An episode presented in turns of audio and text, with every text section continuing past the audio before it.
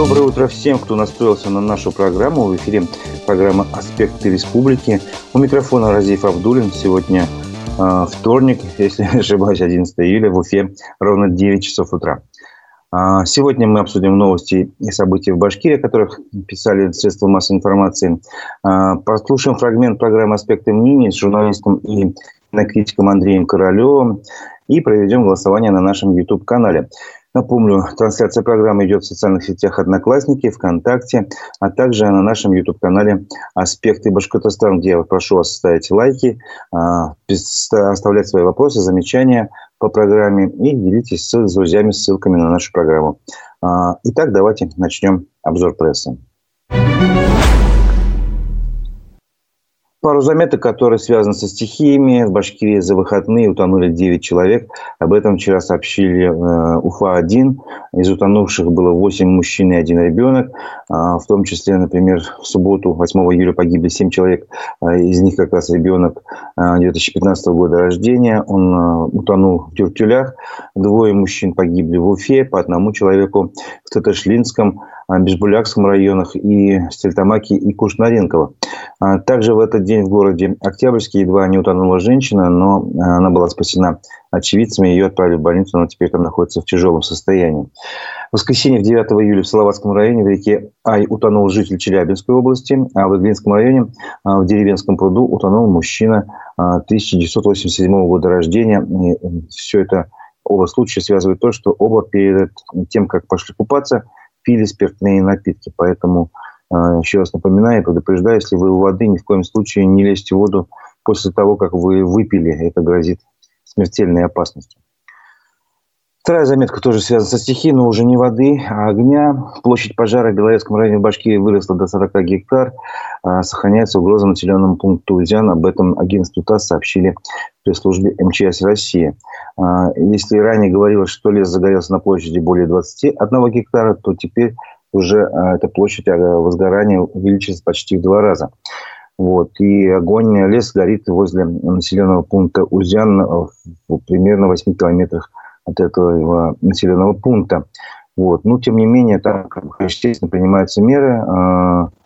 Выехал на место возгорания аэромобильная группировка э, МЧС Башкирии в составе 33 человек и 5 единиц техники. То есть э, борьба с огнем ведется. Вот. Еще одна стихия, которая тоже связана, ну, не совсем с огнем, а с жарой. Все знают, что у нас э, в республике такая аномально высокая температура. Э, градусник показывает 40 и выше градусов э, тепла. Поэтому, например, на подстанции скорой помощи в Уфе поступило э, вчера более полутора тысяч вызовов. Это и сообщение было где-то в середине дня. Об этом сообщил министр здравоохранения Башкирии Айрат Рахматуллин в своем телеграм-канале. Он рассказал, что из-за жары выросло число обращений сердечно-сосудистыми заболеваниями и гипертоническими кризами. А вот в группе риска пожилые люди, беременные, дети, люди с избыточным весом и эндокринными нарушениями. И он напомнил несколько важных правил, как себя вести в жару, знойные дни. Я тоже их повторю, потому что мало ли что, вдруг вы их забыли. А, как можно меньше находитесь на солнце, рекомендует министр здравоохранения Айрат Рахматуллин – пейте достаточное количество воды а, для поддержания правильного водно-сырьевого баланса. То есть пейте воду, не бойтесь. Вот сейчас как бы норма для, для здорового человека 2 литра воды в день. Можно, наверное, увеличить эту норму а, в, в, в жару. Откажитесь от э, чрезмерных физических нагрузок. Если вы привыкли бегать, Э, там, не знаю, ходить, э, то в жаркие дни, наверное, все-таки стоит немножко ограничить или идти, делать это в то время, когда стало попрохладнее, вечером, допустим, там, или ранним утром. Ограничьте жирную и белковую пищу, советует министр. Э, также он напоминает, что пациентам с хроническими заболеваниями важно соблюдать рекомендации лечащего врача и принимать все назначенные лекарства. Вот. И последняя его рекомендация – категорически не рекомендуется употреблять алкоголь в жару, так как он вызывает обезвоживание организма. Вот, по крайней мере, если вы пьете что-то выпили, то пейте больше воды, это точно. Вот. Ну, надеемся, что скоро э, жара закончится. Об этом говорят синоптики. По крайней мере, уже в среду станет полегче. И все э, в Уфе вчера заметили, что прошел э, к вечеру ближе небольшой такой ураган с дождем с небольшим. То есть слегка стало полегче, но тем не менее соблюдайте рекомендации врачей. Новости из Кумертау. В Кумертау подростки прошлись с имперскими флагами России. Э, МКС, это издание, опубликовало видео, на котором видно, как молодых людей, подростков практически, останавливает полицейская машина и просит свернуть эти флаги. Никакого задержания такой достаточно длительной продолжительной беседы на кадрах не видно. Вот. Подростки ну, во время видео ссылаются на то, что черно-желто-белый флаг Российской империи был поднят в Санкт-Петербурге. Действительно, они правы, это было сделано 17 июня вот в этом году э, в Питере на берегу Финского залива э, на самых высоких в Европе флаг, флагштоках э, высотой 179,5 метров были подняты три флага, ну, которые связаны с историей России. Это, значит, импер... флаг Российской империи, вот как раз черно-желто-белый, флаг СССР, всем известный красный, там, с символами серп и молот, вот, и звездочкой, и государственный флаг Российской Федерации, который все знают, да, нынешний существующий.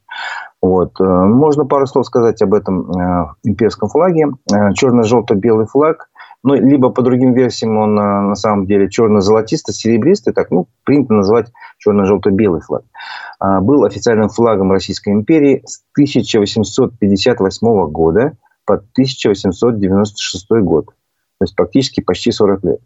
Вот. Потом его как раз заменили на нынешний э, флаг Российской Федерации, красно-сине-белый. Э, вот. Э, но как бы не было официального указа, что этот флаг вообще как бы ну, ликвидирован. То есть он в памяти остался в настоящее время. Черно-желто-белый флаг используется э, многими э, русскими националистическими организациями, монархическими, казачьими, патриотическими и, даже футбольными фанатами. То есть они его используют в своих каких-то массовых мероприятиях.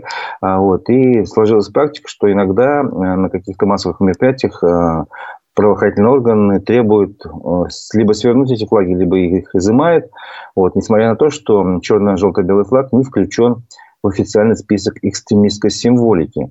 Вот. Э, добавим, что в 2011 году ныне покойный Владимир Жириновский предлагал внести э, в Госдуму закон об утверждении вот этого черно-желто-белого флага России в качестве официального. Но это предложение принято не было. Вот, но, но многие отнеслись к факт, самому факту появления э, такого имперского флага э, на улицах э, в Кумертау, в Башкирии по-разному. Некоторые даже стали говорить, что это вот проявление русского национализма, что люди спокойно ходят по улицам, что напомнили еще не так давно забытый, еще не забытый, вернее, случай, когда в Уфе подростки шли по улицам вечером кричали «Россия для русских», что-то типа такого тоже не было принято особых мер. Ну, беседы были, но их с ними ничего не сделали. Вот приняли это как бы в штыки, что это вот это очень опасное такое явление. А другие считают, что в этом нет ничего страшного. Поэтому а, я хочу провести голосование на нашем YouTube-канале «Аспекты Башкортостана». Я прошу вас а, зайти на этот YouTube-канал. Мы сейчас там откроем голосование. Я прошу вас продолжить фразу «Имперский флаг России в Башкирии – это». И дальше выбрать один из трех вариантов.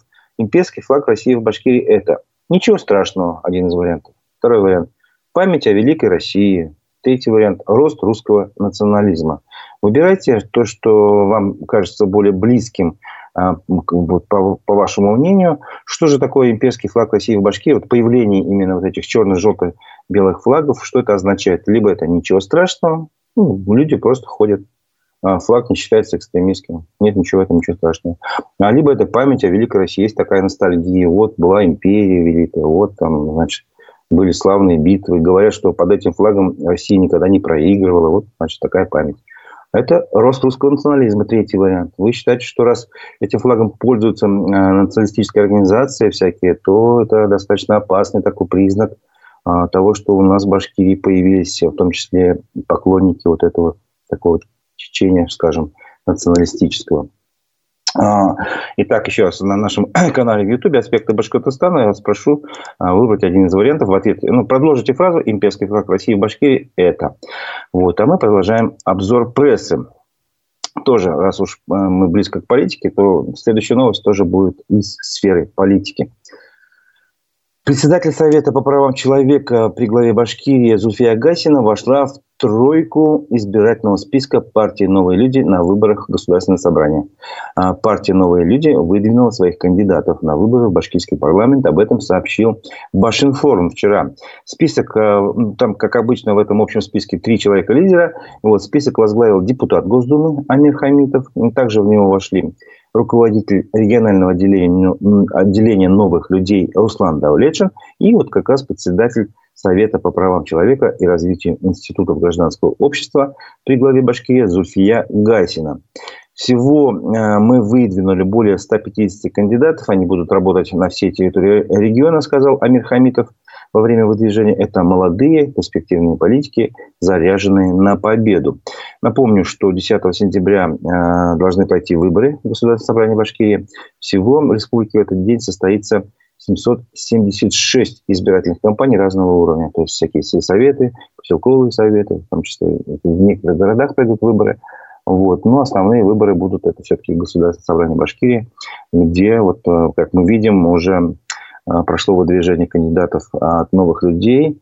Э, Было аналогичное собрание, конференция была у «Единой России». Мы вот об этом мы раньше рассказывали. Вот следим за другими партиями. КПРФ, по-моему, тоже проходило а, такое же вот э, собрание. Вот. Э, продолжая тему политики, э, следующая новость. Депутаты Госсобрания Башкирии предложили изменить порядок выдачи кредитов. Что же предлагают башкирские парламентарии? Они направили на предварительное рассмотрение в Совет законодателей России такой законопроект с поправками в закон федеральный о кредитных историях и о потребительском кредите займе.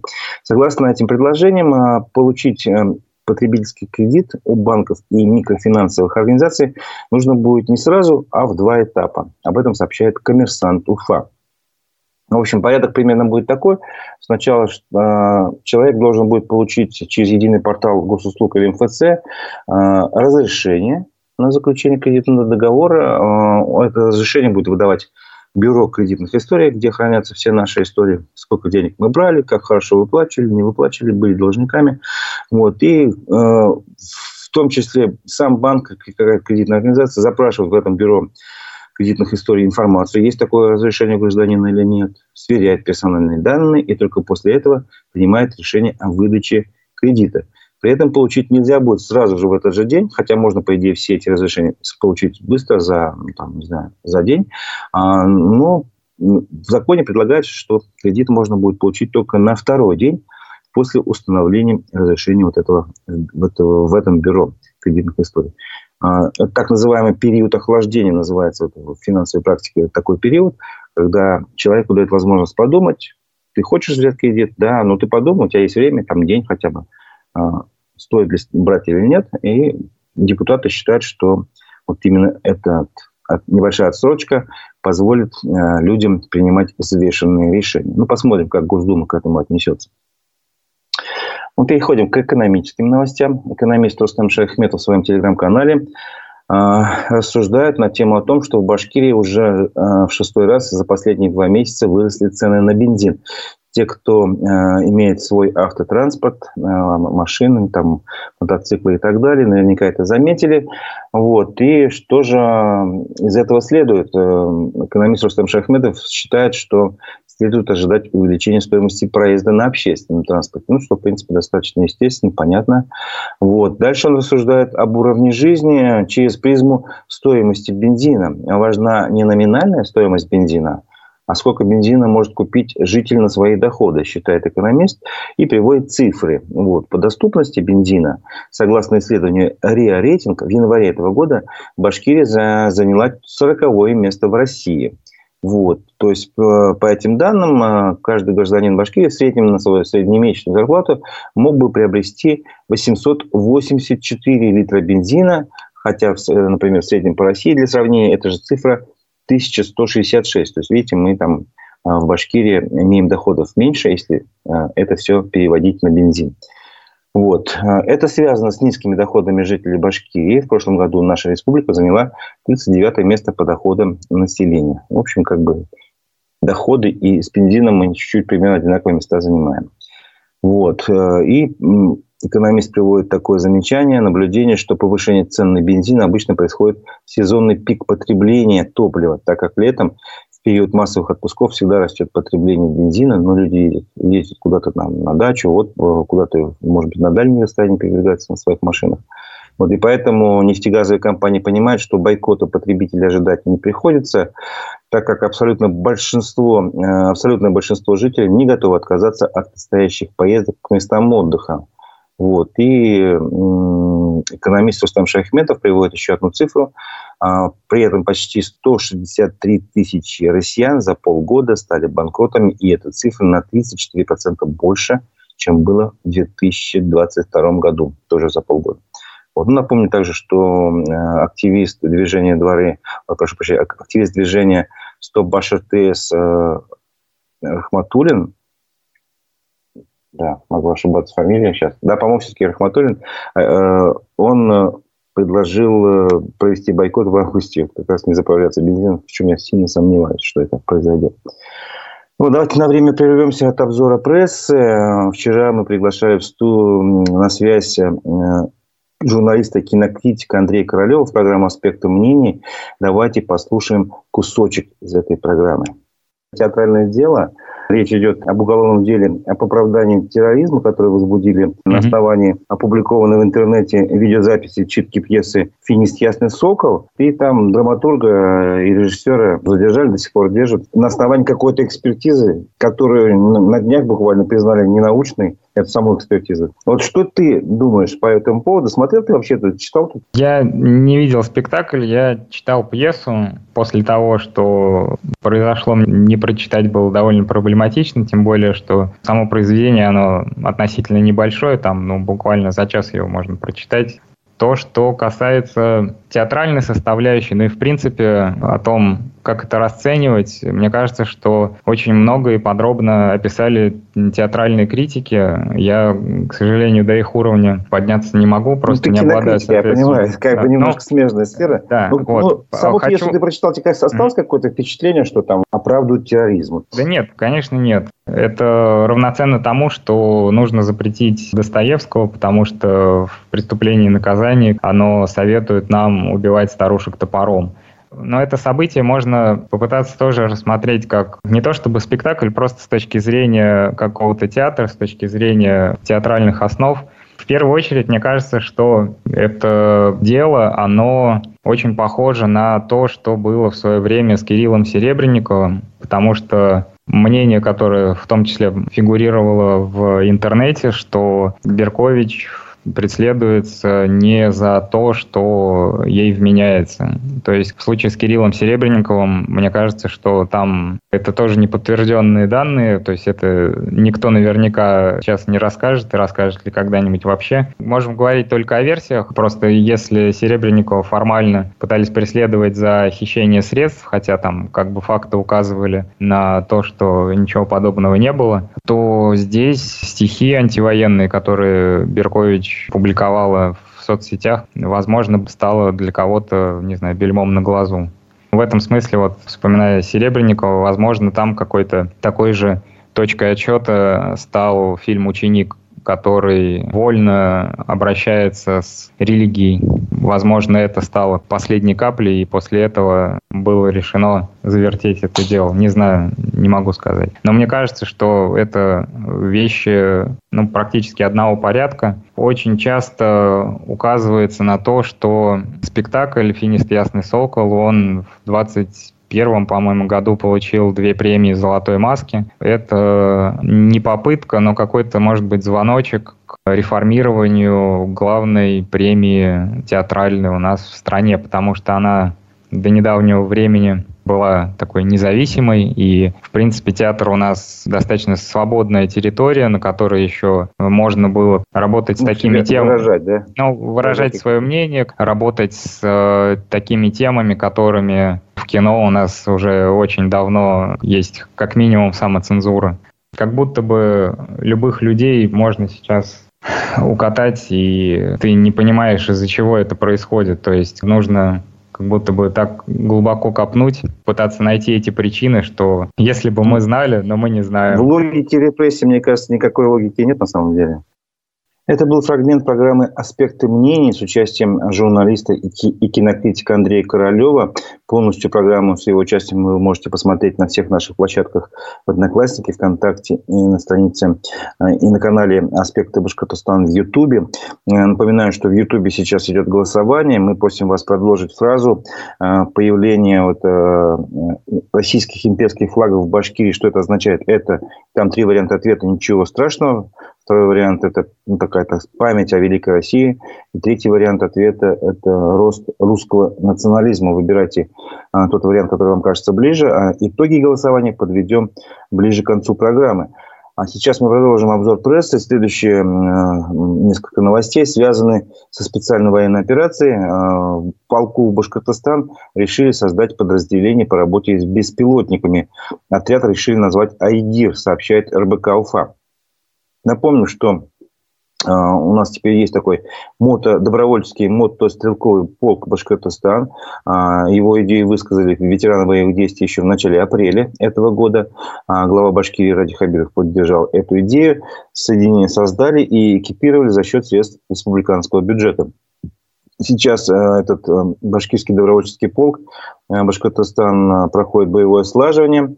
Он вошел в состав 67-й мотострелковой дивизии. Тем временем в Уфе определились э, с размером оплаты похорон участников специальной военной операции. Мэрия Уфы утвердила предельный размер стоимости услуг по организации похорон а, погибших участников специальной военной операции на уровне 100 тысяч рублей. То есть именно эта сумма максимум может быть компенсирована родственникам погибших. А вот об этом э, РБК УФА сообщает со ссылкой на пресс-службу городской администрации. Напомню, что городской совет Уфы 21 июня принял решение о том, что вот вводится такая дополнительная мера соцподдержки семьям погибших. Вот, и было принято решение, что похороны бойцов из Уфы, из Уфы будут организовывать за счет бюджетных средств. А теперь мэрия утвердила предельный размер, размер затрат на эти цели. Напоминаю, это цифра 100 тысяч рублей. А что же будет оплачиваться из этой суммы из, из муниципального бюджета? Это услуги по оформлению документов, транспортировки тела, услуги морга, приобретение гроба, венка, временного памятника, ограды и таблички, а также само погребение, установка надмогильных э, сооружений. Если родственники хотят, допустим, выйти за пределы этого бюджета, там 100 тысяч рублей, то они могут а, дополнительно добавить свои собственные деньги при необходимости. Вот. Также э, в порядке в этом э, об организации похорон говорится, что они должны быть организованы в течение 10 дней с момента доставки тела в Уфу. Вот. Вот еще, еще интересная деталь. Ранее сообщалось, что э, депутаты Госсовета в конце мая приняли решение о создании специальных почетных кварталов под захоронение погибших участников специальной военной операции на кладбищах Южная 5 и Северная 2.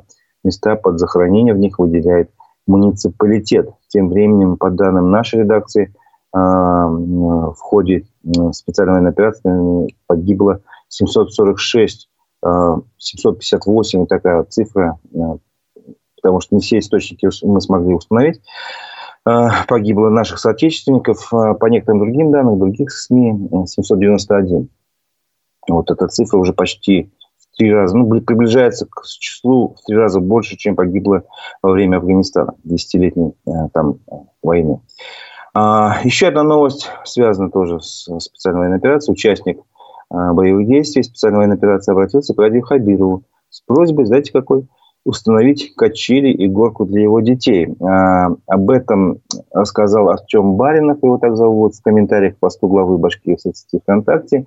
Он рассказал, что администрация города Салавата, где он там живет, жил, а, обещала сделать ему еще весной. Сейчас на дворе, получается, середина лета. Вот, и он напоминает, а, что вот весной обещали, а после этого начались отговорки. Типа нужно провести общее собрание жильцов, там, и вообще скоро построить детскую площадку на бульваре Юлаева, туда, мол, ходите.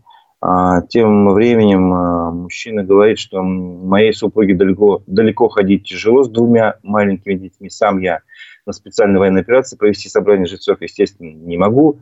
Помогите, пожалуйста, сдержите обещание, установите горку и качели, называет свой адрес, Губайдулина 4, внутри квартала, где там он живет. И задает такой риторический вопрос, неужели, находясь тут уже почти год под обстрелами, я и мои дети этого не заслужили. Вот. Ну, представитель администрации города Салавата пообещал дать ответ на это обращение не позднее 12 июля. Вот. Тут интересный факт, что вот, а, у нас же есть система, система э, менеджмента этого по соцсетям, инцидент называется, вспомнил слово, выпало из памяти. Вот, и как раз э, по этой системе наша Башкирия э, вошла в топ-5 рейтинга обращений э, регионов, вернее, рейтинга регионов, которые сократили количество времени на первичный ответ вот как раз на обращение граждан в этих социальных сетях в июне. Вот, об этом сообщил телеграм-канал ЦУР Official. Вот, Башкирия заняла пятое место в этом рейтинге. Скорость ответа первичного на обращение составила, средняя скорость, естественно, 1 час 56 минут 3 секунды. То есть человек пишет в соцсетях, система инцидент это все замечает, выходит где-то там на экране э, в центре управления регионом все это выводится, и человеку должны в течение двух часов, получается, почти ответить, ну, по крайней мере, это происходило в июне, так? Вот. Но первичный ответ это вот, что администрация сказала, мы вам стараемся дать более подробный ответ до 12 июля. Вот это первичный ответ. Как бы вроде бы ни о чем, но тем не менее это считается там достижением. А, сократилось это время по сравнению с маем на 42 минуты, представляете? Вот. Э, лидером по этой динамике стала Воронежская область. Там показатель снизился за месяц на 2 часа 37 минут. А, в пятерку лидеров также вошли Владимирская область, Севастополь, Калужская область и Башкортостан. А по России средняя скорость первичного ответа на обращение в июне составила 3 часа 16 минут, что на 7 минут больше, чем в мае, сообщил телеграм-канал СУР Official. СУР расшифровывается как Центр управления регионом. Такая система вводится во многих, ну, может быть, даже во всех регионах страны. Сейчас э, пару, еще раз напомню, что на нашем YouTube-канале аспекты Башкортостана идет голосование. Мы просим вас ответить на вопрос. А, вопрос звучит так. Продолжите фразу э, «Появление имперских флагов э, на территории России это что? И вы выберите, пожалуйста, один из трех вариантов ответа. Ничего страшного. Это память о Великой России. Второй вариант. Третий – это рост русского национализма. Да, вот один из комментариев наших слушателей. Таким способом можно и флаг СССР запретить. Но, в принципе, никто этого не запрещает э, и не сворачивает, э, как я понимаю. Есть просто организации экстремистские, признанные экстремистскими, рожденные в СССР, например. Вот тогда да, тогда я, тот, кто принадлежит к этой организации и несет флаг естественно, его, наверное, будет не очень хорошо с точки зрения э, реакции правоохранительных органов. Вот, так, я напомню, что идет голосование в Ютубе на нашем канале «Аспекты Башкортостана», мы продолжаем обзор прессы. Следующие пару новостей, они такие криминально-судебные. А, прокуратура направила в суд дело по факту хищения и продажи цветочного павильона бывшим директором а, муниципального бюджетного учреждения служба по благоустройству Советского района Уфы Ахияром Бургановым. Об этом сообщила прокуратура сама и пресс-служба Следственного управления а, республики также об этом сообщала. В общем, на этого товарища, бывшего директора МБУ службы по благоустройству Советского района Уфы, обвинили в превышении должностных полномочий и кражи. Вот. По версии следствия, в марте прошлого года э, владельцу цветочного павильона было предложено перекрасить его, чтобы павильон соответствовал городской среде. Ну, то есть, понятно, юбилей скоро предстоит в Уфе и так далее, нужно перекрасить. Хорошо. Предприниматель согласился – он э, переместил павильон на территорию службы благоустройства, где как раз вот этот начальник был Ахьяр Бурганов. Вот. Э, в, это, в марте предложили, а в июле, прошло пару месяцев, в июле директор сказал, давайте продадим этот павильон, и подчиненные без согласия и без ведома собственник продали этот торговый объект. Деньги выручили там где-то 95 тысяч рублей. А этот Ахьяр Бурганов эти деньги, естественно, использовал по своему усмотрению. Вот. При этом э, владелец павильона об этом ничего не знал и продолжал исправно вносить арендную плату за земельный участок, где как раз этот павильон должен был бы располагаться. А когда он уже обнаружил пропажу, то ему ничего не оставалось сделать, как обратиться в правоохранительные органы, и ущерб нанесенный он оценил э, в 1 миллион 100 тысяч рублей. вот, чиновник, ну не чиновник, он все-таки работает в меж, муниципальном бюджетном учреждении, ну, скажем так, начальник. Начальник свою вину не признал, вот, а чтобы возместить причиненный вред, арестовали его дом. Вот такие вот дела происходят. А, тем временем в Уфе бывшие руководители э, Башавтотранса обвиняются в получении взяток от водителей автобусов. Это тоже государственное унитарное предприятие, то есть такое нечастное предприятие. Вот. И уголовные дела в отношении двоих человек были направлены в Советский районный суд. Об этом тоже сообщили прокуратуре Башкирии. Что же произошло? По версии следствия, с 2021 по 2022 год – а, начальники предприятия получали от подчиненных а, водителей деньги за то, чтобы им согласовывали более выгодные условия по графику и маршрутам. Вот. Или, допустим, они могли не привлекать э, к ответственности в случае нарушения условий трудового договора. Вот получали в среднем от, а, от 1 до 5 тысяч рублей такая сумма взяток была, а общая сумма взяток составила более 100 тысяч рублей – вот, по данным коммерсанта Уфа, э, это были 50-летний Ильшат Давлетбаев и 31-летний Салават Исламов. Подозреваемые признали свою вину.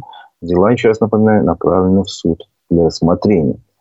Вот это такие криминальные новости. Ну, теперь э, новость о, ну, хорошая во время отпуска, я так понимаю, летних отпусков. Это авиакомпания Red Wings – решила возобновить прямые рейсы из, Уфу, э, из Уфы в Астану с 11 июля, то есть сегодняшнего числа. Об этом сообщили в Уфимском аэропорту. Перелеты будут выполняться по вторникам на судах Сухой Суперджет-100. А время в пути между городами занимает полтора часа. За полтора часа вы можете попасть из Уфы, столицу Казахстана, Астану. Также перевозчик решил увеличить количество рейсов из Уфы в Алматы до двух в неделю. Теперь вылеты запланированы по вторникам и субботам. То есть можно в Казахстан вылетать три раза. Ну, рейсами именно этой авиакомпании. Вот, ну давайте предлагаю подвести итоги нашего голосования на YouTube-канале э, «Аспекты э, Башкортостан». Э, мы задавали вопрос «Имперский флаг России. Что это такое, на ваш взгляд?» И вот, э, как вы считаете, смотрим итоги голосования.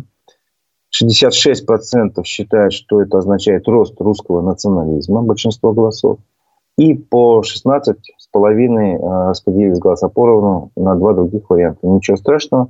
И это память о Великой России. Вот таковы итоги нашего голосования. Спасибо всем, кто участвовал в нем. Вот, напоминаю, вы можете ставить лайки. Это поможет работе нашей редакции. Можете поделиться ссылками на нашу программу. А мы ближе, ближе к концу завершаем, но еще не все. Я хочу познакомить вас э, с информационной повесткой э, российской и мировой, э, которая, о которой вчера говорили главные новости. Они обычно отражаются в вечернем выпуске новостей телеграм-канала «Эхо новости». Вот сейчас я как раз хочу к нему обратиться. Итак, вечерний выпуск новостей телеграм-канала «Эхо новости». Украинская армия заняла ключевые высоты вокруг Бахмута, Артемовском по русским образцам, э, утверждает представитель Минобороны страны Анна Маляр. По ее словам, вооруженные силы Украины установили огневой контроль над дорогами, ведущими в город.